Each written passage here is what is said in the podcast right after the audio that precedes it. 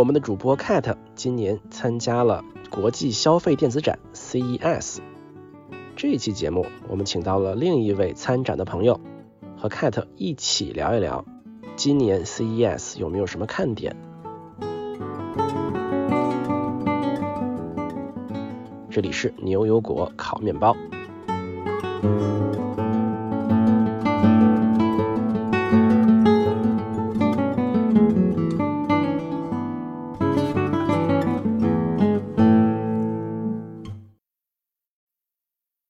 大家好，我是斯图亚特，我是 David，我是 Cat。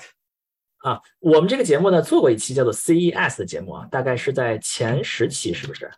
这次呢，我们的主播 Cat 第一次到现场去看了 CES，我们可以啊聊一聊这个问题啊，并且我们请到了一位去 CES 不仅仅是参会啊，并且是参展啊，去有产品在那儿推荐的一位朋友，叫做鼎康，来到我们节目。嗨，大家好，我叫鼎康，或者叫王鼎康，我在做自动驾驶领域的激光雷达，算是自动驾驶的一个硬件行业。哎。我们好像还聊过激光雷达一期节目啊，也是比较早期的一期啊，很早期了。对，早期的一期啊，所以大家可能知道激光雷达是什么。其实我也算是个半个的参展商。这话怎么说呢？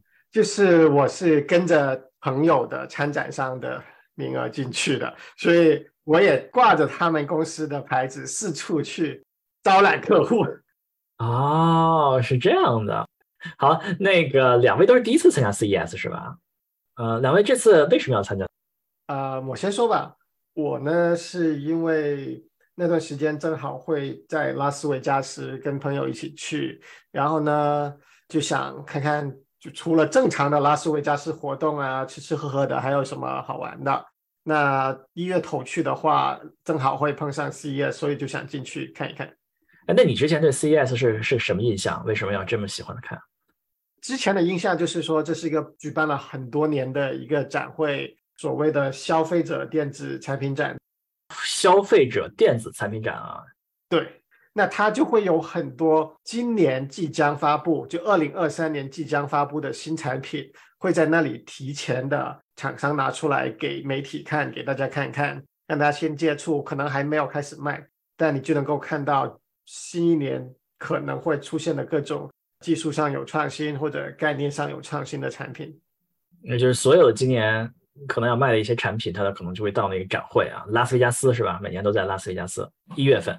对，啊，到那去就很多很多厂商在那看我们卖个手机啊，卖个电脑啊，呃，卖个手电筒是吧？不是华强北啊，不是华强北啊，就是还是比较呃比较厉害的一些厂商在那在那进行，或者说华强北只占其中的一个小角落。有的也有一群中国的，都是什么深圳啊，什么什么公司，广州什么什么公司的，有一个小角落，很多这种公司的那个地方就比较华强北啊。那更多的是比较高大上的一些，对一些展出是吧？给世界引领方向的这种这种感觉是吧？那是意思啊。那鼎康为什么去参加 CES？我也是跟着公司来参展，就是帮公司布展，但其实我还是。本来也挺想来的，我也是跟公司争取想来看一看其他的公司的展位。嗯，你过去听说 C CES 是个是个什么样的一个展览？我最开始听说也是，比如说英特尔、AMD 他们发布一些新的 CPU。哦，他还发布 CPU 呢？对，那就是比较出名的。后来我也知道，就是很多自动驾驶公司，像激光雷达行业，也基本上都会去那儿参展。哦，那去了以后发现确实是那么回事儿吗？对，当然去了之后才发现，真的覆盖领域非常广，不仅仅是这种高大上的一些头部的行业，或者说不仅仅只有大公司，还有华强北是吧？对，就有很多小公司，它就一小块展台，但是他们也非常积极的去和参展的人交流。哦，哎，给我们描述一下这个在 CES 期间拉斯维加斯个是个什么样的盛况啊？人非常非常多，对我我我觉得那儿从来人都非常多呀，那这就是多到什么程度？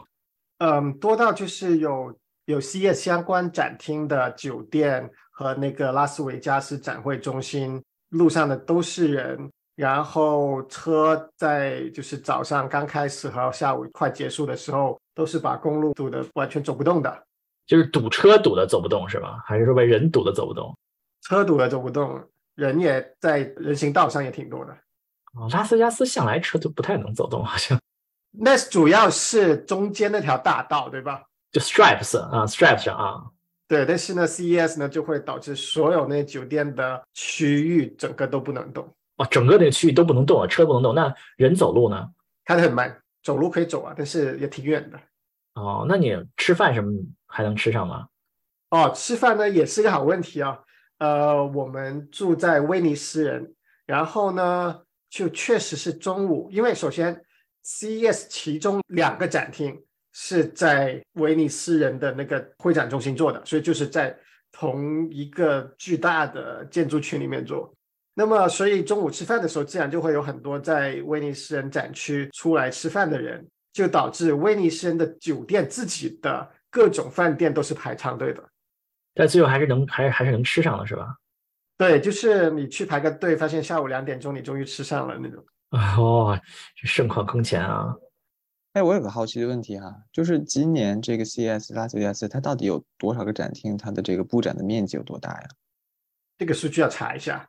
我记得数字的展厅最大的好像是六号吧，不知道有没有更大的。对，应该是用多少个足球场来衡量。还有一个数字，今年大概应该十五万人左右。哦，十五万人在那儿参加这个 CES 这个活动。对，可能还有周边的人员。十五万人是个什么概念啊？按照对应中国人口的一个什么城市？十五万人，中国有什么什么城市是十五万人？那肯定是挺小的城市了。你用中国来比的话，大概一个大学里面所有的教工学生加上工作人员，一个比较大的大学，差不多十五万人，差不多。可能是吧。我可以提供一个数字，就是拉斯维加斯本身这个城市在二零二一年人口普查的时候是六十五万人，就是凭空之内，这个拉斯维加斯多出来了差不多百分之二十五左右的人口。那听上去还行啊，也没有特别盛况空前啊。但是说到人多，但我觉得拉斯维加斯的这个服务行业还是很发达的。即使说这么多人，我觉得它的酒店啊，还有各种娱乐也都 handle 得了。嗯，还是晚上可以去去看演出的是吧？可以，我们还订了个欧 show，还去看了。哦，真的啊？我那是那时候是不是很贵很贵啊？你选什么位置咯？就剩下一些很边角的，说可能你会被遮挡一下，什么那种位置就还行，也还可以是吧？算来看来大家都是去参加活动的啊，真正真的是看演出的还是不多啊。嗯，那是你这感觉所有人都带个牌子、提个包在那儿 走来走去走来走去吗？还是？所有人都带个牌子，提着一个尼康的这个环保袋。为啥是尼康呢？因为尼康为了做广告，在所有会场的出入口都放了那种，就好像卖衣服的商店那种架子一样挂着，但它挂的不是衣服，是挂的是一排一排它的环保袋。那你也知道，你进去你就会收到很多宣传单张啊，甚至小礼品啊之类的东西。尼康当然也知道。所以他知道所有人都有需求，就是拿个袋子来收很多这种有的没的东西，于是就挂了很多很多的袋子。那里谁走过去，其实都明白哦，我要拿个袋子进去，否则我空手进去捡一大堆东西嘛，我抱都抱不过来。哦，那边是会发东西的，因为很多参展商他都会发点，那首先至少是发宣传单张，对吧？就是那种彩色印的那种一页纸啊，或者小册子啊之类的东西。那然后可能还有些就是小礼品，swag，对吧？一个什么小贴纸啊、钥匙扣啊，这些也没有几块钱的东西啊，就是他是会发小礼品的是吗？有些会，然后有些呢就纯粹说，那我们换一下名片嘛，那你收张名片之类的。啊，现在这年头还有名片这个东西，我很震惊啊。有有一些为了激励大家去看他们的展而进行抽奖的，就搞得好像游园会一样，就是那个住宅安防的那个 ADP 的那个公司，对吧？都知道，就是。家里呃开了一个警报，接着谁开窗什么的，他就会报警的那个 ADP，ADP 就专门为了让大家去看完他的几个展台，他就每个人可以拿一张他的那个签到的卡片，然后去每个展台听人家说完了之后，就人家盖个章签个到，签完到之后就可以回去进行抽奖。我听说任天堂好像也在抽 Switch，哦，这是抽抽 Switch 啊？那有送那个产品的吗？还是没有送产品的，都是送别的小礼品的这种？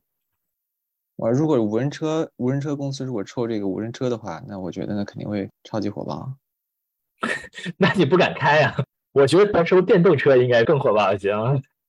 我见过最多人排的是有一个参展商在派那个小滑板，就是大概可能半米甚至只有三十厘米长的一个小滑板，就是你感觉是你不能站上去滑的，但可能你可以挂起来做装饰品的，因为它有真的有轮子，上面有彩色印的挺好看的图案什么的。然后你只要愿意去排队，它就一个个大纸箱的拆开来来来分给大家。然后我们去到的时候已经排了很长队，就是绕着他们的那个展位转了几圈。哦，就是为了小礼品，所以非常的热门，是吧？对的，对的。啊，所以在拉拉斯维加斯这个有分区吗？有没有说高大上的公司去这个区，威尼斯人啊比较不行的公司就去什么埃及那个卢克索啊什么之类？有没有这种是类似于这种地位的区别？威尼斯人的展厅主要是那些创业型公司，小一点的。哦，小一点的，那比较高大上的都是在哪儿了？在拉斯维加斯会展中心几个厅里面，专门有一个厅是跟车有关的，包括电动车和无人驾驶的，一会儿可以讲。然后呢，还有一些真正大牌的，就自己占一个位置的，例如 Google，Google 自己在户外搭了一个一个房子一样的东西，自己做自己的展厅。他不需要跟别人混，哦，所以会展中心是是最厉害的，能够进会展中心是最厉害的，进不了就在周边的那些赌场里面有一些展厅，因为他画的格子不一样，你看地图就会发现他一早就画好大格子、小格子。那么创业公司之类的，很可能你就会选择弄一个小格子，对吧？但是如果你是越大的公司，就越会占大格子，甚至是占一个区域。一个区域，例如说，LG 不是做那个 OLED 的显示屏很好嘛，对吧？他们算是比较领先的做 OLED 的，他们就专门在一个展厅，就是有一面墙一样的一个 OLED 的电视墙，然后呢，包括他们用到了他们的那种可以弯曲的 OLED 的技术，使得这面墙有一个地方就是凹陷进去的，就是 OLED 啊。对对对，你可以走进去的。哦，就是这么大的一个区啊。好，那我们 Cat 和这个嘉宾来聊一聊，这次你们印象最深的是哪个展厅？我觉得印象最深的激光雷达展厅啊。车的其实看的不大懂啊，就是大概知道是做什么的，但是有多领先呢？还是比较概念性呢？还是说的很好听呢？最后不知道能不能做得出来卖的都不懂。印象最深刻的其实是那些真的是个人消费者会买得到的不太大的电子产品吧。比如说我看到有一个。蓝牙的麦克风就特别神奇，它好像一个口罩一样罩在你的嘴上面啊。那这是什么叫好像一个口罩一样？就是它并不是一个口罩戴上去的，它当然就是比一个口罩要更大一些，还要大，就是整个戴到头上那种感觉是吗？对对对，就是你还是有绳子挂在你的脑袋背后的，这样子它才能够绑起来嘛，对吧？哦，就有点像那个美国的那种 N95 口罩戴在后面那种啊。对，然后呢，你把它戴上之后呢，你对着那个蓝牙麦克风说话呢，外面的人就听不到了，就是为为了你在里面说话，外面听不见是吧？对，他就说你可以在公众场合，就是视频会议啊什么的，不用担心隔壁偷听。然后呢，你也可以在家里打游戏，包括打 VR 游戏，大喊大叫，你也不会吵到家里其他人。他的广告词是说，You can scream quietly。不错，以后。比如说谁家娃睡觉时候怕吵醒的时候，你就爸爸妈妈就戴口口罩，俩人就通过视频会议说话啊。对，而且确实，我我们这个好多公司现在，比如说我们公司现在每个工位之间坐得很近啊。对呀，开放办公室是吧？对，开放办公室，它可以避免相互干扰。嗯，哎，这个这个是很有道理，以后开放办公室也可以开会了啊。现在开放办公室还得找一个会议室开会，还可能找不着啊。以后开放办公室，我们就在这个工位上就直接开会就行了。哎，还挺神奇的。嗯，那这个我们的嘉宾王鼎康最印象最深的是什么产品？当然还是对我比较熟悉的领域，比如激光雷达或者一些车企或者各种车的零部件比较熟悉。所以说起哎，激光雷达啊，这次激光雷达有没有什么令人振奋的新产品呢？我觉得就是今年没有太多新产品，可能我们公司的产品算是新的一代产品。觉得别的公司他们把它的点云的质量，就是激光雷达的出图的质量都比去年或者比上一届有了很明显的提升。然后还有各种软件服务行业，他们也在用了很多国内的激光雷达的产品，在做他们的算法。嗯，那成本有没有降低啊？价格有没有降低？他们也没有透露太多，但是我感觉，尤其是国内的激光雷达厂商，价格确实已经很多车企已经可以接受的程度。哦，这么这么厉害，回头我们应该细聊一下激光雷雷达这个啊啊。好，那我们这个两位说完了，最印象最深的，我们都提到了这个车啊，这个车的这个展柜，那我们就先聊聊这个车的展柜吧。车的展柜是一个什么样的一个环境？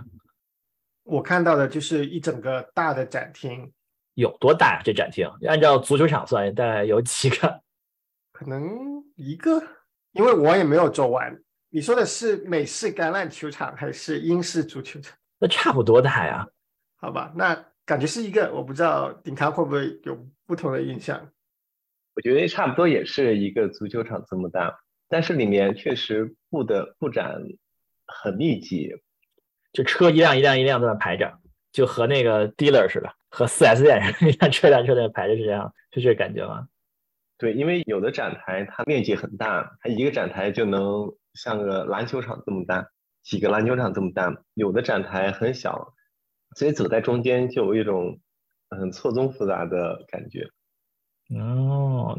那你能看到那个车的外观吗？还是能看到里面是什么不一样的？你能进去试驾吗？试驾也不行吗？但是你能看到里面的那个，比如说电子设备的，可以啊，大部分车企都可以坐进去。那能看到里面的电子设备啊，什么屏幕啊，什么都能看到。对，除了好像只有沃尔沃今年他们不让你进去，其他的都可以坐进去。我们中国人的公司就是不一样啊。看的印象最深的是是哪辆车？没有特别哪一辆吧，什么都有啊。如果你真的说要有一辆的话，呃，我会说是美国邮政这里展出他们下一代的邮政车。哦，是个电车是吗？好像还不是电车，但是是这样的，美国邮政设计车的时候有非常特殊的要求，它要求这些车设计为所谓的长期服役的车型，意思是我一旦把这个车型定下来了，你这家车厂。要能够供应这个车型维持三十年的生产和维修啊？为什么？这这就是它，就是说你要签得了我美国邮政的合同，我不希望过几年又要重新经历一次这个过程来选一辆新的车，所以我一旦选了一辆车，我就三十年就不再选了。你就要有这样的承诺，你要有这样的资质的车厂才好来跟我签这个约。哦，哎，美国邮政的车，我记得最有特点的是它是坐右边的，右司机的。然后它是它那个门是个很大的门，你在右边，司机就是邮递员，在右边开那个车，然后就送东西就就直接下来。我印象中那个车还挺有意思的，而且一般门也不关。啊，对，好像是啊。下一代的也是同样的司机是在右侧的，是什么厂子做啊？什么厂子拿到三十年的大单？一家叫做 Oshkosh 的公司，O S H K O S H。还并不是一个大厂啊，我还以为三十年肯定要选一个大厂，保证不倒闭啊。对，但是最后中标的就是一家这样的公司。哎呀，很有意思啊。然后人家一下单就是上万辆的这种电车，上万辆听上去也不多呀，搞一个租车公司也能上万辆啊。啊，所以他是用了一个电动车，美国邮政选选择了电动车，并且下单了三十年。对。然后它的特色就是，它现在在挡风玻璃前面的那个原本应该是发动机的那个凸出来的鼻子特别特别的矮，它有一个巨大的挡风玻璃，就说能够方便他们能够看得到外面情况。哦，OK，所以是那个公司做的车放在那儿给大家看。对，其实展位是美国邮政的，它还有很多互动的屏幕，告诉你，呃，我们是怎么样投信的，来模拟一下你去怎么样选择一条路线来给大家投信。哎呀，那就是花纳税人的钱在那搞这个啊，感觉好像没有什么用处。而且那天我还刚刚好在刷 Twitter 看到有人说：“哎呀，为什么我这个包裹明明邮政就应该一天就送达了，现在拖了这么多天都还没有给我送来？”我看啊，没办法，因为人家在忙于 CES 参展呢，没有时间给你送你的包裹了。好吧，冷嘲热讽一番啊！好，那我们嘉宾印象最深的车是哪辆啊？其实有一家车企可以在外面试驾，我去外面试驾，那我得排队排多长啊？很长。对，排队是得排一会儿，但是他们一整天都可以让你试驾，所以还好。啊，是哪个车企啊？你可能没听说过，是一家越南车企，叫 WinFast。越南车企，他把车卖到哪儿啊？卖到美国吗？对他们好像计划今年就在加州开始卖车。哦呦，这是电动车吗？对他们好像现在全系是各种 compact 和 full size 的 SUV，它其实试驾也只是在里面的。停车场里面开了一圈儿，嗯，那怎么样？这车？说实话，感觉一般，因为里面的里面电子设置也并不是很惊艳，听说也没有，基本上没有任何自动驾驶的或者辅助驾驶功能。但他们确实在宣传上，他们展台非常大，基本上算是最大的展台之一。然后有好多我也不知道，可能是越南的媒体还是哪儿的媒体，一天到晚都围满了人。哦，哇，这么多这么多人在那儿。那这个我们说的电动车，电动车有有没有什么新的地方？有有没有什么新的趋势？总的来说，有一些可能不一定符合大家非常主流的对电动车看法的一些参展商吧。例如说，有专门做高性能电动摩托车的。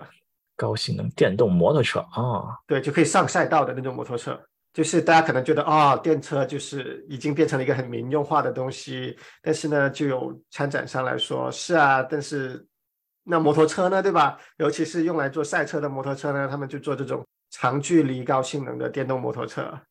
然后也有厂商已经向下面挖去做这个平台了，他们提供电动车车架平台，有车架、有轮子、有电池。那不是百度是吗？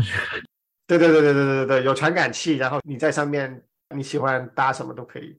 哦，百度做的那是自动驾驶呢，不是电动车的啊，还电动车的平台啊。那除了电动车，还有还有什么别的？在车方面还有什么不一样的地方？有什么展览？哎，不知道你有没有看见有一个宝马的可以车身变颜色的车也在，当然是概念车，也在那展示。哇，车身变颜色，它需要烧能源吗？还是就变了就变了？好像是彩色的电子墨水，就跟你的 Kindle 黑白的电子墨水一样，就是你需要用电来让它转变，但转变完定型的时候是不需要用电的。哎呀，这么酷啊！但是这个概念车啊，还没有出产品。不过说到出产品，好像也是在 CES 上，美赛德斯奔驰宣布他们今年会推出美国第一款 L 三级自动驾驶的轿车。R 三级是到一个什么程度而三级是而三级就是我的理解，就是从法律上，驾驶员就可以把手从方向盘上拿下来一段时间，但是出问题他要他要警告你，你要立刻能够接管。呃，不是这样子的，L two 和 L three 的最大区别是，L two 最终还是人是负全责的，就出了任何的问题，出了任何的事故，人是负全责的。而 L3 开始是所谓的有限环境下车可以负全责，L4 是几乎所有情况下车可以负全责，L5 是所有情况下车可以负全责。L4 和 L5 到底存不存在，以及如何明确定义，这是个在说不清楚的问题。因为什么叫几乎所有情况下？什么叫做完全所有情况下？你说人类的司机能应付完全所有情况吗？我觉得也也不算吧，对吧？所以这是一个说不准的问题。但是三级呢，就是说在有限的情况下，他是负全责的。然后他这辆车现在是在德国拿到了合法的 L3 的认证，是在高速公路上，如果是堵车是时速多少以下的时候，你爱看电视，你爱睡觉，你爱干嘛，你爱发短信、玩游戏都可以。而且如果这个情况下，这辆车出了事故，是梅赛德斯奔驰全责，或者他背后的保险负责，你司机是完全没有责任的。所以靠谱吗？德国人做 做的自动驾驶靠谱吗？我也很怀疑啊。对，靠不靠谱不知道，但法律上来说，他承担了全责。哦，就是有，基本上就是他可以认为可以他在开啊，多数情况下都是大家可以认为他在开啊，我们就可以想干嘛干嘛啊。对，但仅限高速堵车。啊，还是非常有限的一些一些场景下啊。对对对对对对对。哇，这是一个自动驾驶的一个里程碑嘛？这个消费的车要可以有一定的这个这三级的三级自动驾驶。对，而且美国好像是现在也在一个一个州的尝试立法来说，怎么样认证你这个车是不是第三级的？哎呦，还真的是第三级药可以做出来了吗？难道？我们拭目以待啊！对啊，对啊，现在他这辆车在德国已经得到了认证。呃，现在第一个美国批准它的州是内华达，而且时速控制在四十英里以下，因为它不能够红灯停车什么的啊，所以它只能是在那种就直着走的不停的公路上啊，不能红灯停车，红灯停车这个还是达不到它的这个三级要求，是吧？因为三级是有限情况下，它这个有限情况定义就是就是首先上面没有行人，没有红灯，车速很慢，是吧？对，且车速不超过四十英里，就相当于六十公里嘛。基本上就是高速公路堵车这么一个场景，是吧？对对，不是中国那种堵车，是美国的那种堵车。美国有中国那种堵车，那个我能看个书也可以的嘛。我觉得我也满足了啊。呃，那那我们的嘉宾王鼎康对于这个自动驾驶方面有没有看到什么比较令人振奋的产品？其实我觉得今年这个情况就是这几个月好像有一些自动驾驶公司啊，包括激光雷达公司退市或者有破产的，而且股价也跌得很惨。但我觉得好像好像能看到一丝希望，好像能看到一丝 silver land。就是虽然这个资本市场不太看好，但是大家还是在积累技术，可能就在一个量变转换成质变的一个关键的一年。嗯，所以在 CES 上面能看到有什么新的新的趋势吗？有什么非常印象深刻的车吗？倒是也没有看到特别牛逼的技术。当然，我也试驾了一些自动驾驶公司的车，在城区里进行驾驶。当然，他们本来也也在别的区域，比如说在像 v i m o 在三藩、在凤凰城，已经在进行一些 L4 的运营了，然后借这个 CS 来扩大一下影响力。对，基本上我觉得还是大家就是产品更加成熟一个阶段。好，那我们说完了这个车啊，除了车，还有一个比较印象深刻的展厅吗？哎，我们刚才说到这个，刚才看了说尼康给了个袋子，说明肯定是有什么产品要给大家 发布，对吧？要不然为什么给大家一个袋子？所以尼康这个尼康相机厂厂商有什么产品出来吗？他们呢倒没有什么直接民用的产品，他们卖的是非常高端的摄影设备。他们有个很炫酷的展台，就是每个人都可以排队上去。它有一个模型的那种非常未来感的那种摩托车，然后呢，你去坐上去。后面是个绿屏嘛，就好像拍绿屏一样，它会有一个已经编程好的尼康的那种视频摄像的那种专业级的摄像机在你面前，在一个机械臂上面来按照编程好的轨迹在走，然后呢，它拍到了你骑在摩托车上，然后自动的补一个背景上去，就好像你在一个很科幻的场景里飙车一样，它还记得。有个小风扇给你吹吹，让你的头发飘一飘。这是尼康相机的产品吗？这听上去怎么好像好像是几十年前的技术啊？啊，是因为现在越来越流行，是说把整部电影都在绿屏里面拍了，就只有人是真的，所有其他东西可能都是假的。那么他们可能就是专门就是说，那你看我的整个场景都是用，例如说 Epic 的 Unreal 这样的三维引擎来做的。所有里面的东西其实都是虚拟的，但只要你的人是真的，我就能够合成一个看起来人好像正在那里的电影一样。哦，那它作为一个相机厂商，这里面它的贡献在哪儿啊？那就是它的摄影设备啊。摄影是不？那不是后面都是绿屏吗？跟过去的摄影有什么区别呢？它还是要把人拍得到，拍得清晰，然后可能还有一定的软件把人作为主体提取出来。啊，那这个绿屏就不需要提取了吧？你就只要和过去的摄像机、摄影器材，然后就拍一下就行了。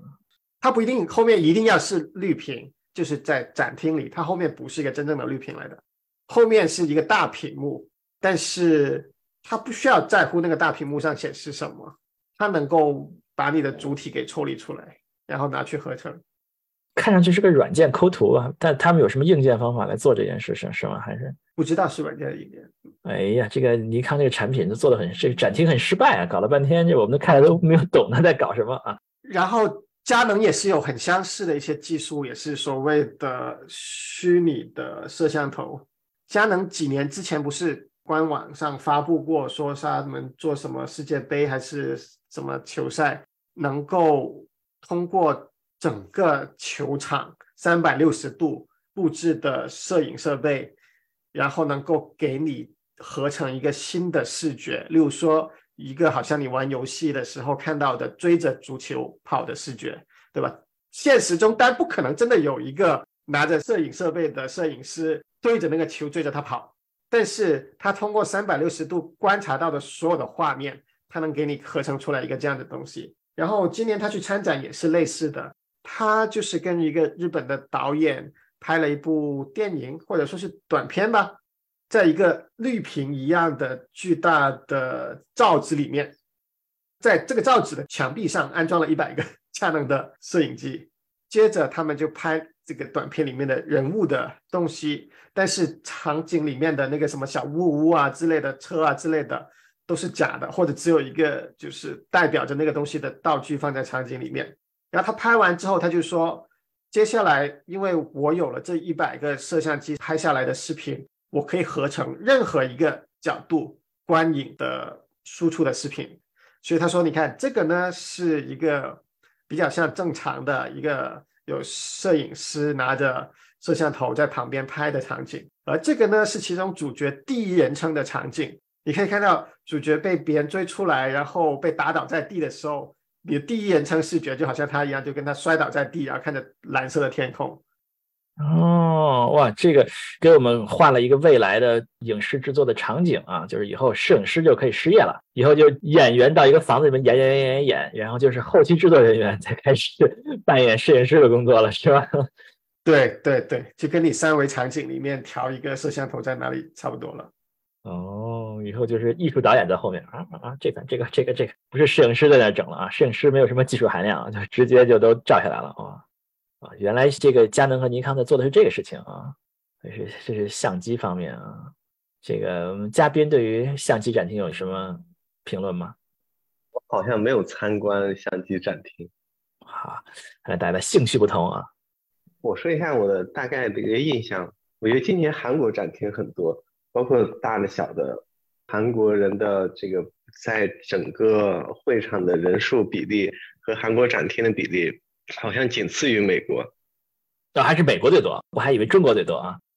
其实中国也很多，而且我感觉今年就是包括中国、韩国不满足于只做 OEM，就更注重品牌建设。比如说，我们有一些做自动驾驶的一些软件公司，有好几个韩国做自动驾驶软件公司。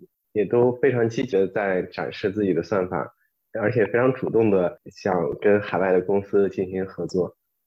嗯，那还是这个中国、韩国啊，在 CES 这个崛起了啊。哎，你们二位有没有在那买什么东西啊？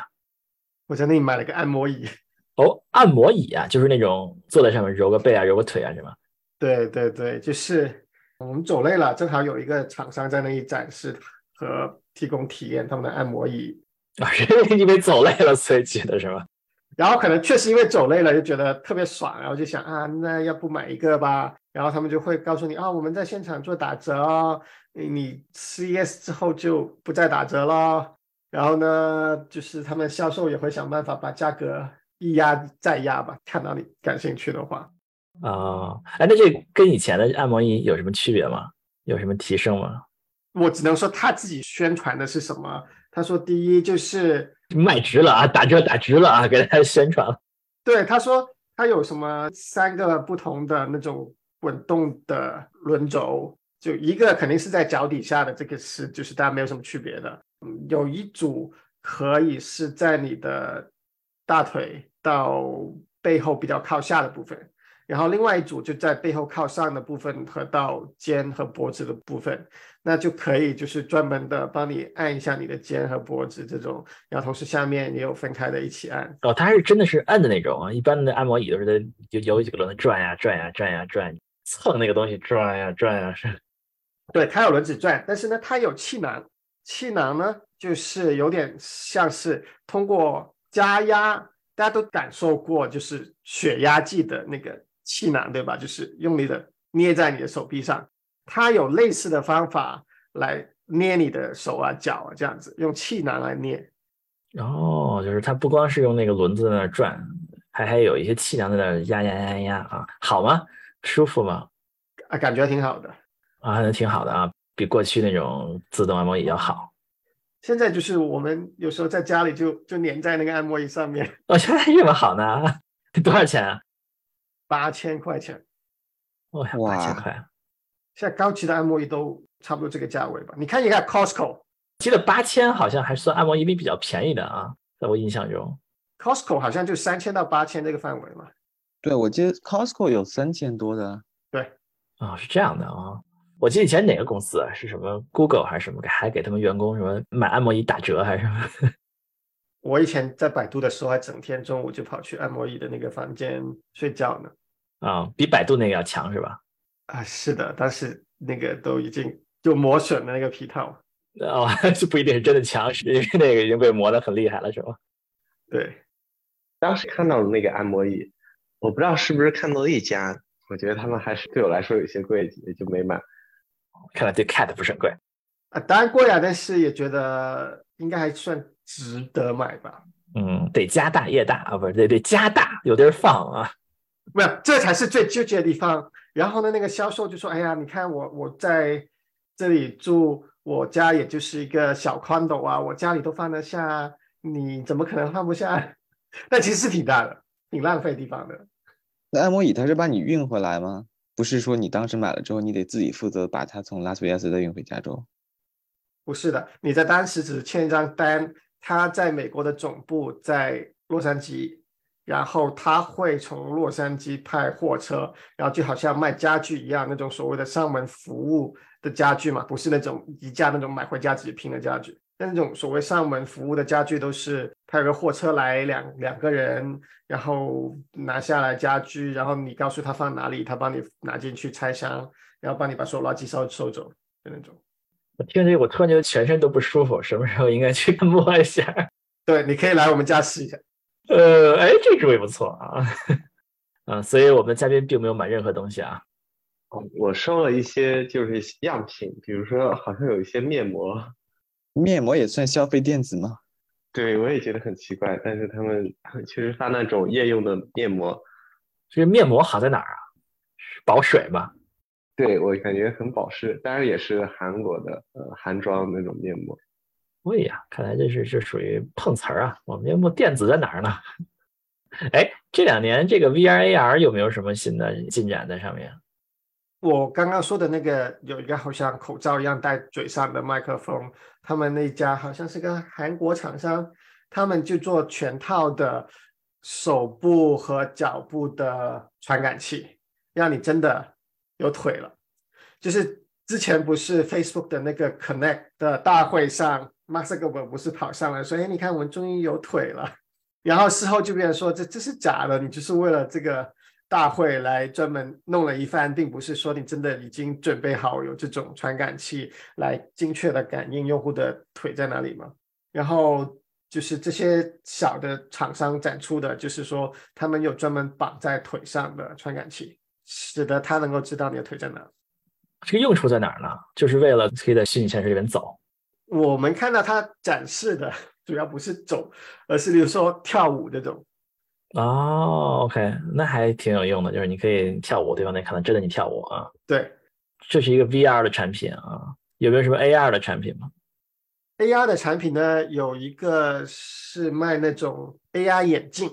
什么叫 AI 眼镜？AR 眼镜就是我眼睛里面看到的是外面的事情，并且还能给你上面个字儿，是吗？写个字儿什么之类。上面有个投屏，对，就有点像。多年前的 Google Glass 啊，那个名声不太好。那是不是有点像那个电影里面似的？你看着眼镜，那前面前面那个人在上面给你标注，这是这个人是一个坏人，你你姓名什么什么年龄是吧？还没有那么高级，它投屏并不能投到整个眼镜的视觉范围。你想想，你的眼镜片一般配多大的眼镜片是根据你的眼睛左右上下的视觉范围来定的，对吧？就尽量不要外面留空的。那么它并不能够覆盖整个范围，而是在中间再画了一个长方形的一个小屏幕，然后在那个小屏幕上面能够叠加信息。所以呢，它并不能很好的追踪说你现在看着的那个。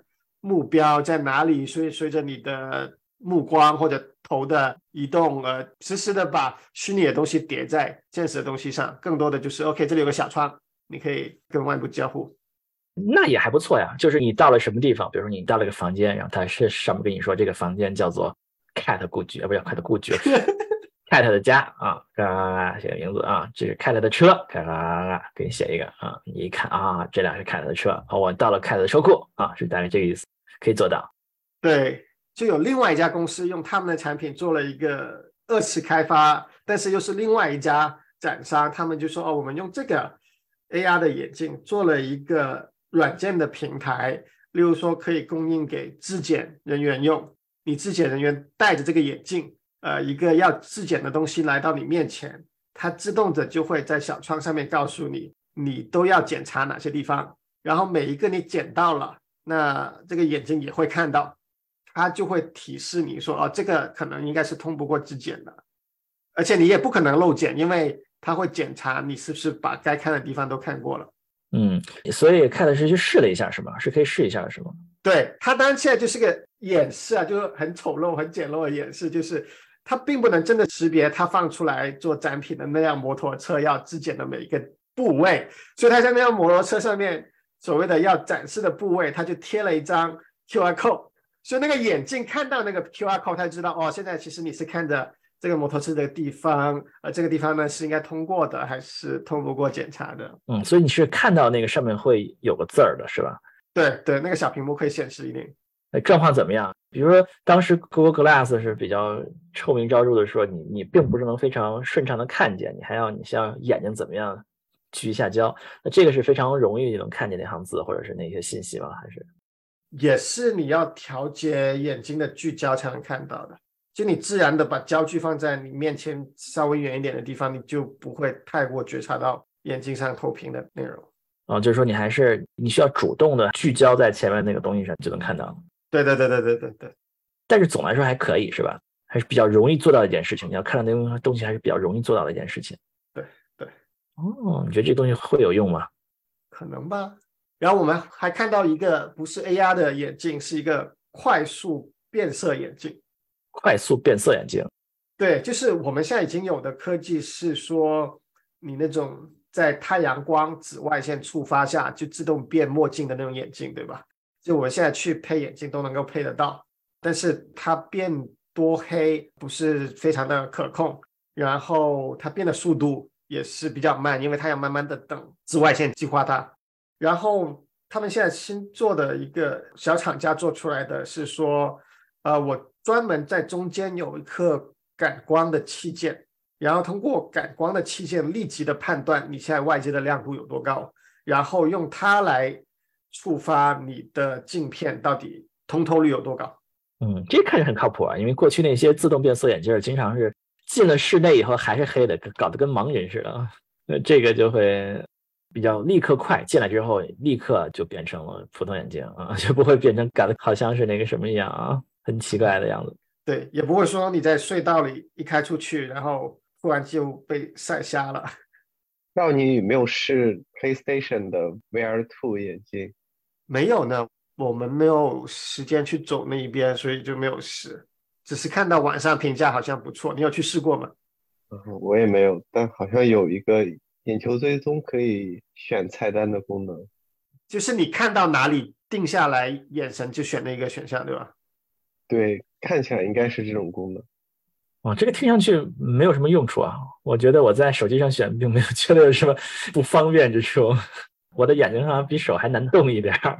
那个。忘记了是不是 Oculus 那移动版还是什么？曾经也有这样的功能的，就是说你盯着那个菜单上的那个东西盯一会儿，他就明白哦，你是确认选这个，因为那种就是没有手柄嘛，那这种情况下就特别好用。对于没有手柄的设备，有手柄的设备我不是很确定，我还是比较喜欢 Oculus 有手柄的那种，就是你要像你的手柄指出去有一个激光的指针一样，对吧？然后你指哪里点一下就是哪里。然后我感觉就是因为因为游戏里面并没有手柄，也也没有触摸屏啊，需要使用这个眼睛来来选项啊。哎，这个不错啊，这也可能以后可以作为一些，比如说有些啊残疾人的这个工具是吧？有些残疾人可能手不太方便动，然后说话也不太方便，这种眼睛看一看，也可以交流啊，感觉不错，给很多残疾人福音啊。还有什么比较印象深刻的产品吗？Cat 是看到了一个非常神奇的树，是吧？对的，我看到了 Panasonic，就是松下有一棵神奇的太阳能板树，我不知道它是概念成分和真实成分分别有多高啊。虽然他说了上面的叶子确实是太阳能板来的。就是一个树一样的，然后上面有很多线掉下来，掉下来呢就有很多穿孔的这个小圆片。就你一开始看上去还觉得，哎，怎么这里上面挂了那么多张 CD 呢？然后走过去才看，哦，原来它不是绝对圆的，是椭圆的有些。然后呢，也不是 CD 来的，它背面其实是太阳能板啊，而且呢，它做的有点绿色的效果，使得整棵树掉下来大体上会有一个遮阳且。看起来比较绿色的一个这样的印象，嗯，就是它是一棵假树，对，它是一棵假树，但是是那种大树型的假树，就是你可以在下面遮阴的那种假树，然后它就在上面挂了很多很多的太阳能板，小太阳能板，就是它兼顾一个这个太阳能发电和遮阳的功能，是吧？对对对对对，那它和你就弄一个，比如说弄个顶，上面太阳能板有什么区别呢？我猜啊。就是，例如说，现在美国还是很多时候，你家有前院后院的这种，不是种棵树、种棵大树什么的嘛？我觉得他是想要取代那个东西，使得你就是说，这一棵太阳能树就能够充当两个职能：一方面它能够产生一定的电力，但另外一方面你又不再需要就是维护一棵真的树，要什么把水浪费在林树上面啊之类的。那你做成一个亭子或者什么之类的，然后亭子上面太阳能板跟这个有什么区别吗？我觉得没区别，但可能他就喜欢就是这种很有未来感。我猜可能是不是还是跟环境更加和谐一些？因为让我想到就是有的时候你知道那种手机的发射基站，它也做成一个数字形状。你说它就是把它造成一个人为的一个人工的，比如说一个建筑或者一个塔，它也可以。但是它为了就是跟周围的环境更加和谐一点吧，觉得它是有一定的用处的。如果它是一个树的形状的话。好吧，松下的这个脑回路比较奇怪啊。对的，对的。好，那我们这个嘉宾王鼎康，这个想到有什么有什么其他比较令人深刻的产品吗？其实不是产品，但是我觉得有一点让我这种工程师印象很深的是，比如说我其实，在会场上遇到很多华人，遇到很多中国人，可能有些中国来的，有些是在美国的华人，他们有好多创业的想法。或者说，很多人已经在创业的路上，比如说有小的方面有一些猎头公司，有好多猎头公司，还有一些专利代理的品牌建设的公司，还有刚刚成立的从深圳来的帮你布展的公司，当然也有一些比较悬一些的，比如说身心建设，可能公司就他几个人，但是他们也都非常积极的自费来 CES 来寻找一些机会。还有好多自媒体，我也碰见了，啊，就是是是一个有很多不仅仅是参展那些人和看展那些人啊，还有很多很多周边的一些人在从事各种各样的活动啊，招人的，然后布展的各种服务的，然后人非常非常多，是吧？对，反正也让我这个做工程师的也开了眼界。好，那我们还有什么别的想说的吗？哦，有一个是做怎么说呢？单人三维成像的这样的一个。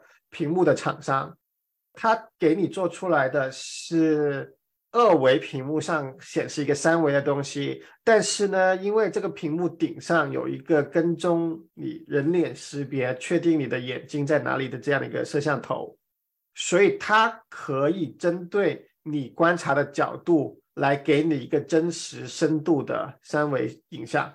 那这时候呢，就是你稍微的身体动一下，视线动一下，你会觉得那个东西好像是真的在这个屏幕的框里是三维的，它不是一个平面的东西。嗯，所以这个东西还是一个二维，就是它的画面还是一个二维的画面，因为两个眼睛看到的是是一样的。但是你如果动一动头，发现它就是是一个可以换角度的，看起来有景深的东西，它只能一个人用，因为它只能跟踪一个人的眼睛。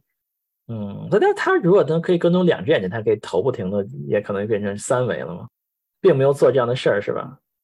你用眼镜应该可以。你用眼镜的话，只要你的刷新能够怎么跟得上，让每个人看到了他该刷的那个短暂的时间，可能是能够做出来。嗯，好吧。我们的嘉宾王鼎康还有什么觉得值得说的？就再介绍一下我们公司的产品。我在 A 吧我们公司是是今年至少在 CS 可以展出的唯一一个。可以做 FMCW，就是多普勒激光雷达的，这个就跟其他的所有的基于 ToF 激光雷达有一个优势，就是除了测出来目标的位置之外，还可以同时测出来目标的实时的速度。这个在自动驾驶算法上会提供很多的便利和优势。比如说，我们路上有一个在行驶的物体，我们不需要一些机器学习的算法。直接通过它的速度就把它从背景中分割开来。嗯，好，这个做了一个广告。我也可以介绍一下我这个半个参展商 是做什么的。我朋友的这家公司呢叫做 Swoosh，他们呢是做智能的空气过滤网。智能的空空气过滤网。对，在美国可能大家都知道。你的那个中央空调啊，至少中央暖气对吧？在湾区大家很熟悉。你中央暖气不是有一个炉子烧了，然后供给所有的房间对吧？但是这个炉子烧的空气总要有一个入口，入口的那个地方，大家可能会有一个大概半米乘以小半米的一个过滤器放在那里，对吧？一个那种 HEPA 或者非 HEPA 的那种过滤网放在那里。那么问题是，很多人长期都不会记得去换这张过滤网的。所以一直吸进去，他们的这个炉子或者是空调的进气效率会很糟糕，因为它已经堵上了。然后可能进去的空气质量本来也不太好。但是你跟大家说哦，每三个月你要换一次啊，然后如果你用的多的话，还要更频繁的更换哦，然后大家就不太记得这种事情。而且呢，这个东西呢也有一个问题是，它的运输成本比它的生产成本要贵，因为它为了撑起来这个大概。半米乘小半米的这个矩形的形状，它有一个就是比较坚固的纸壳来把这个滤网给撑起来，对吧？那意味着你每次运输就要寄送一个大概什么一寸乘十二寸乘二十寸之类的这样的一个奇怪的形状。然后呢，无论是去 Home Depot 还是 Amazon 买，都会发现，OK，你现场买到不会太贵，一旦要求运。那运费就不是特别便宜，或者就是 Amazon 这种运费打进去了，你会发现买少和买多那个量产生的价格差距很大，因为单运一个给你很贵，你运的越多就越便宜。然后呢，我朋友的这个公司呢就说，与其每一次都给你寄一个新的带硬纸壳的这样的一个过滤网，我可以给你一个一次性的塑料的智能过滤网。上面有传感器告诉你现在进风量如何啊？你的过滤网是不是还有效啊？你是不是要换过滤网了？但是它的过滤网就变成了那个软的东西嘛？大家都知道，HEPA 过滤网本身其实是好像一层布一样是软的，对吧？那那个过滤网就可以折叠起来，用比较小的包装，呃，他说就是一个美国的平信的信封也能寄得出来，给你这样滤网，因为它是折叠起来的。你拿去了之后，再摊开，再扣进去这个塑料的框里面，它就能够定好型。然后他们也跟一些智能的那个暖气控制系统有一些合作啊，说 OK，那既然你用这种智能的调温的设备，我们就能够实时告诉你，哎，你的过滤网是该换了，该换了，就是说啊，你你去换吧，甚至可能他们将来还会有这个自动订阅服务，对吧？该换了直接扣钱寄个给你。嗯，好，挺有意思的。哎，最后我才记得我们上次制作这个 CES 节目的时候，我们的嘉宾说 CES 就是什么？我们这个产业的人的卖家是吧？每人一生都要去朝圣一次啊！看大家这个我们嘉宾的观点，就是已经去朝圣过一次。朝圣归来以后，有没有什么什么感受？有没有成为哈吉？我觉得看惯还挺爽的，就是能够知道今年会有什么新技术啊，现在技术动向如何啊，但没有非常非常特别的一个感受吧。哦，看来我们的上次嘉宾是言过其实啊。所以我们嘉宾有没有觉得像去卖家朝圣的感觉？其实我最后感觉就是大家在那儿还是要做好个人防护啊，个人防护容易被扒手扒了是吗？不是，比如说我们公司去那儿的一半的人都阳了。哎呀，好吧，确实要做好防护啊，戴好 N95 口罩啊。对，我有想到我在 Twitter 上好像的确看到有一个中国的参展商，然后因为那个时候国内好像也刚刚放开嘛，然后他就。在国内的时候，他差不多躲过了国内那个放开那一波，但是他来了美国参加了 CES 之后就阳了，然后他就在 在好像国内的一些社交媒体上直播他吃美国的这个抗病毒的药物，然后以及他恢复的这个过程。好吧，这个 CES 的意义就是成为了网红是吧？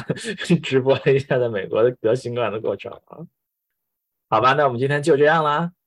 我可以加一个 bonus content 给你，就是大家知不知道？有哪一个年度性的会议或者说是会展是特意安排在跟 CES 一起做的？你说是他竞争对手吗？还是说他的附庸？不是，但是有一个很神奇的会展是刻意选择同一时间段在拉斯维加斯做的，你猜是什么？我告诉你，它的名字叫做 AVN，你现在猜到它是什么了吗？AVN，AVN，对。这就是美国每年的成人视频行业的大会及颁奖典礼，你可以认为是他最后一晚就是成人视频行业的奥斯卡。那为什么要特意在 CES 期间呢？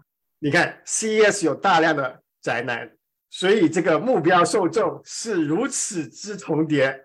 嗯，所以这是段子吗？是段子啊，真实的。你看一下时间，是是确实安排在同一个时间的。对，但他是专门因为 CES 所以安排在那儿的吗？那那你自己参透了，这一个段子是吧？他显然不会刻意这样宣传，但是为什么他选择安排这样的时间，你就自己去参透了。我们看仁者见仁，智者见见智了啊。